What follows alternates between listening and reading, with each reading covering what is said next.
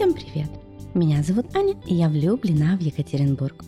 И это второй сезон моего подкаста «Послушай город», в котором мы вместе с вами гуляем и слушаем истории про разные районы и достопримечательности нашего города.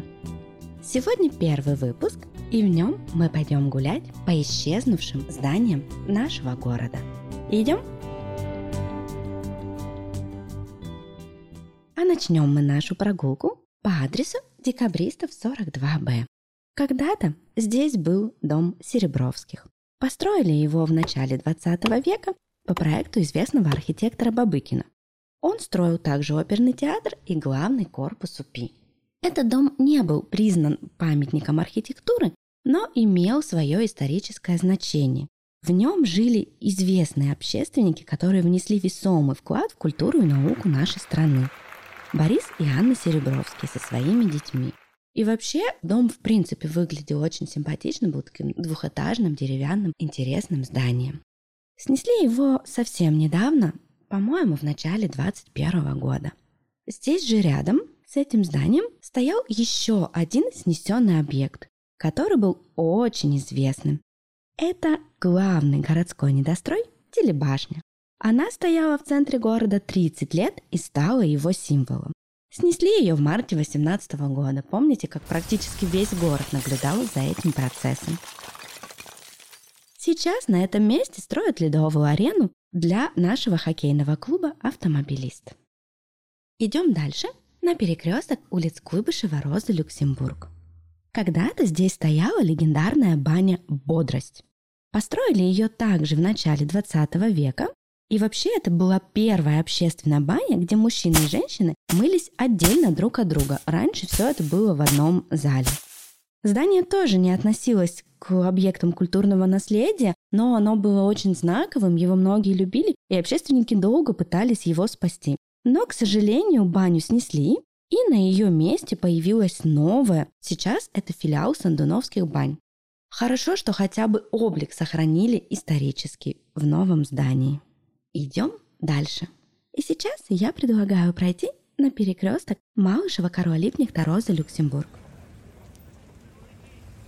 Здесь, на самом перекрестке, на кольце, когда-то стояла католическая церковь Святой Анны. Построили ее на деньги общины в конце XIX века. И вообще этот костел входил в число самых высоких зданий в городе. После революции храм разграбили, во время войны его переоборудовали под склад, но, кстати, ему повезло, он был не складом боеприпасов, а в нем хранили эвакуированную коллекцию Эрмитажа. Потом здесь была библиотека, детский сад, южный вокзал. Причем автовокзал просуществовал не очень долго. И когда в начале 60-х годов стал вопрос о том, чтобы его перенести, впервые заговорили о том, чтобы костел снести. Но перед своим сносом он сослужил городу еще одну очень хорошую службу. Его использовали как мастерскую для создания памятника воинам Уральского добровольческого танкового корпуса. Это наша знаменитая варежка, помните? Которая сейчас стоит около железнодорожного вокзала. Просто здание собора оказалось единственным в городе, куда прототип памятника помещался в полную величину. Ну а после этого костел все-таки снесли. Здесь же на перекрестке, там, где сейчас Антей и Высоцкий, было еще два здания, которые также мы сейчас уже не можем наблюдать. Первое – это усадьба инженера Фальковского. В конце XIX века он купил здесь себе земельный участок и через несколько лет построил усадьбу в стиле классицизма. Причем строил он ее по собственному проекту, не обращался за помощью каким-либо архитектором.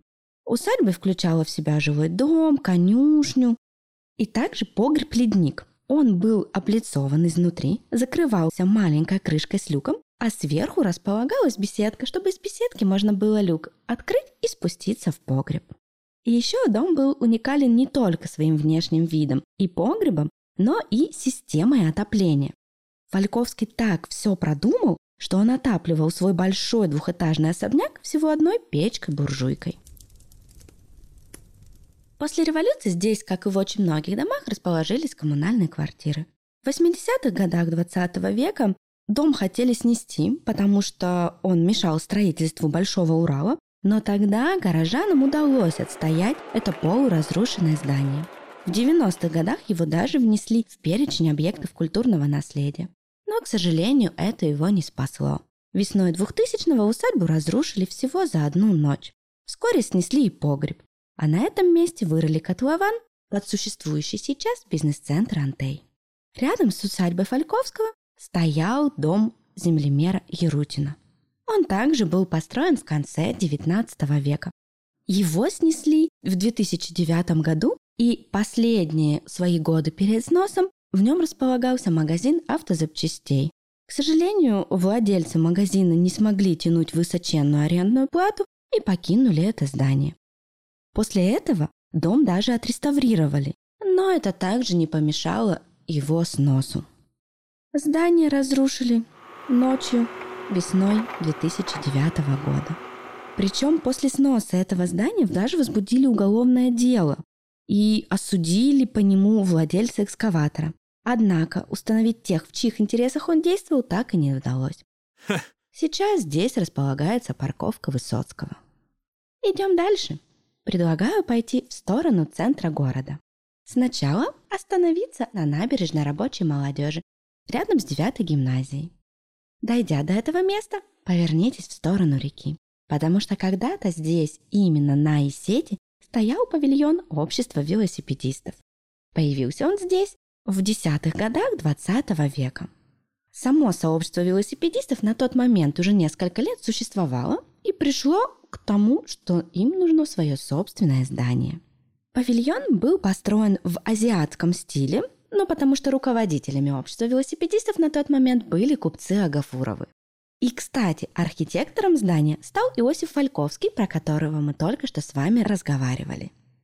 Зимой рядом с павильоном общества велосипедистов на пруду всегда оборудовали освещенный каток, где любой житель города мог проехаться на коньках под звуки духового оркестра. Здесь устраивали балы и маскарады, а летом в павильоне работали кафе и лодочная станция. После революции павильон превратился в ресторан «Поплавок», а само общество велосипедистов прекратило свое существование около 20-х годов, когда многие его члены руководители спешно покинули город. Здание павильона простояло до войны, и потом его снесли из-за ветхости. К сожалению, во время войны не было денег, чтобы его отремонтировать. Теперь идем в сторону площади 905 года и представляем, как когда-то здесь на площади стоял Богоявленский собор. Еще в середине XVIII века, чтобы заменить обветшавшую Екатерининскую церковь, здесь заложили деревянную Богоявленскую церковь. Храм изначально был небольшим, и к нему даже в какой-то момент пристроили предел в честь апостолов Петра и Павла. Правда, лет через 10 его разобрали и перенесли на Вознесенскую горку, где сейчас Вознесенская церковь. А здесь, на площади, на месте деревянного храма, заложили каменный двухэтажный собор в стиле русского барокко и окрасили его в красивый бирюзовый цвет. Храм был очень большим и вмещал в себя более четырех тысяч человек. Церковь считалась приходской. Через некоторое время собор переименовали в кафедральный, и, соответственно, площадь вокруг него также стала кафедральной площадью. Храм закрыли в 30-х годах 20 века.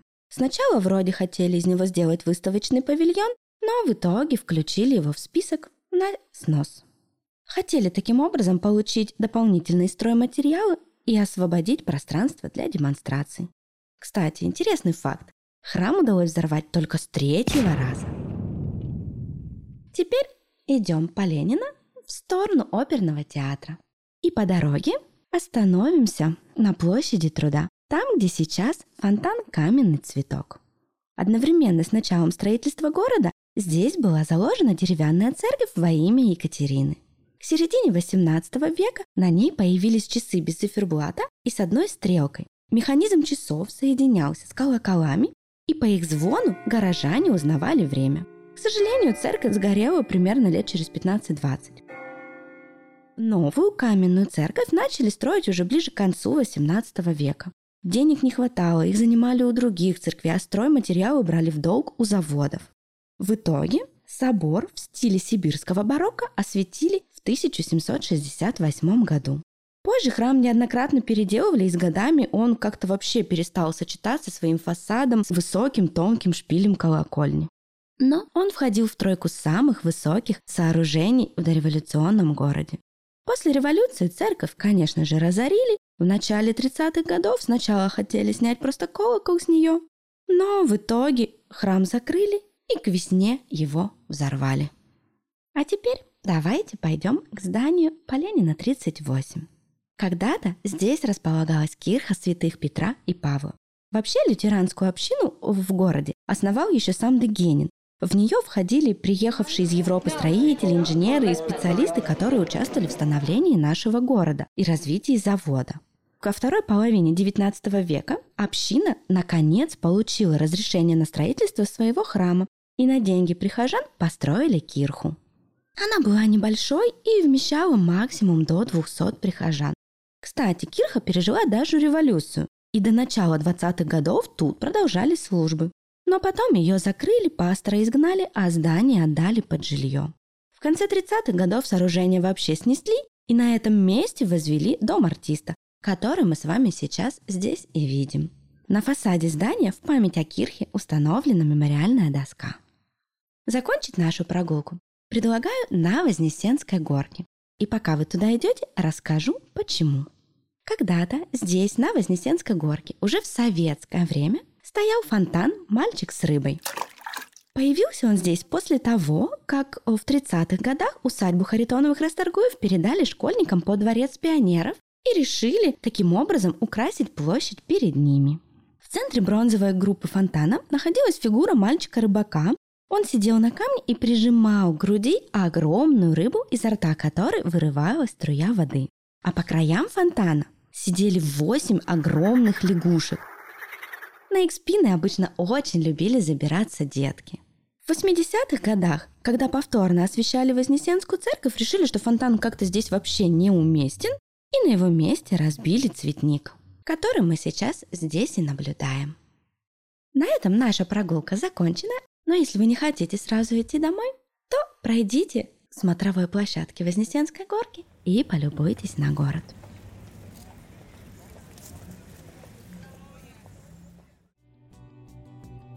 Подписывайтесь на подкаст, чтобы не пропустить новые выпуски прогулки. В следующем выпуске мы пойдем с вами гулять по одному из районов города. Причем там вас будет ждать сюрприз-эксперимент, о котором я вам уже говорила. А если хотите увидеть картинки к маршруту, в данном случае они очень актуальны, потому что зданий уже нет, то в описании к этому выпуску найдете ссылку на телеграм-канал и мои контакты.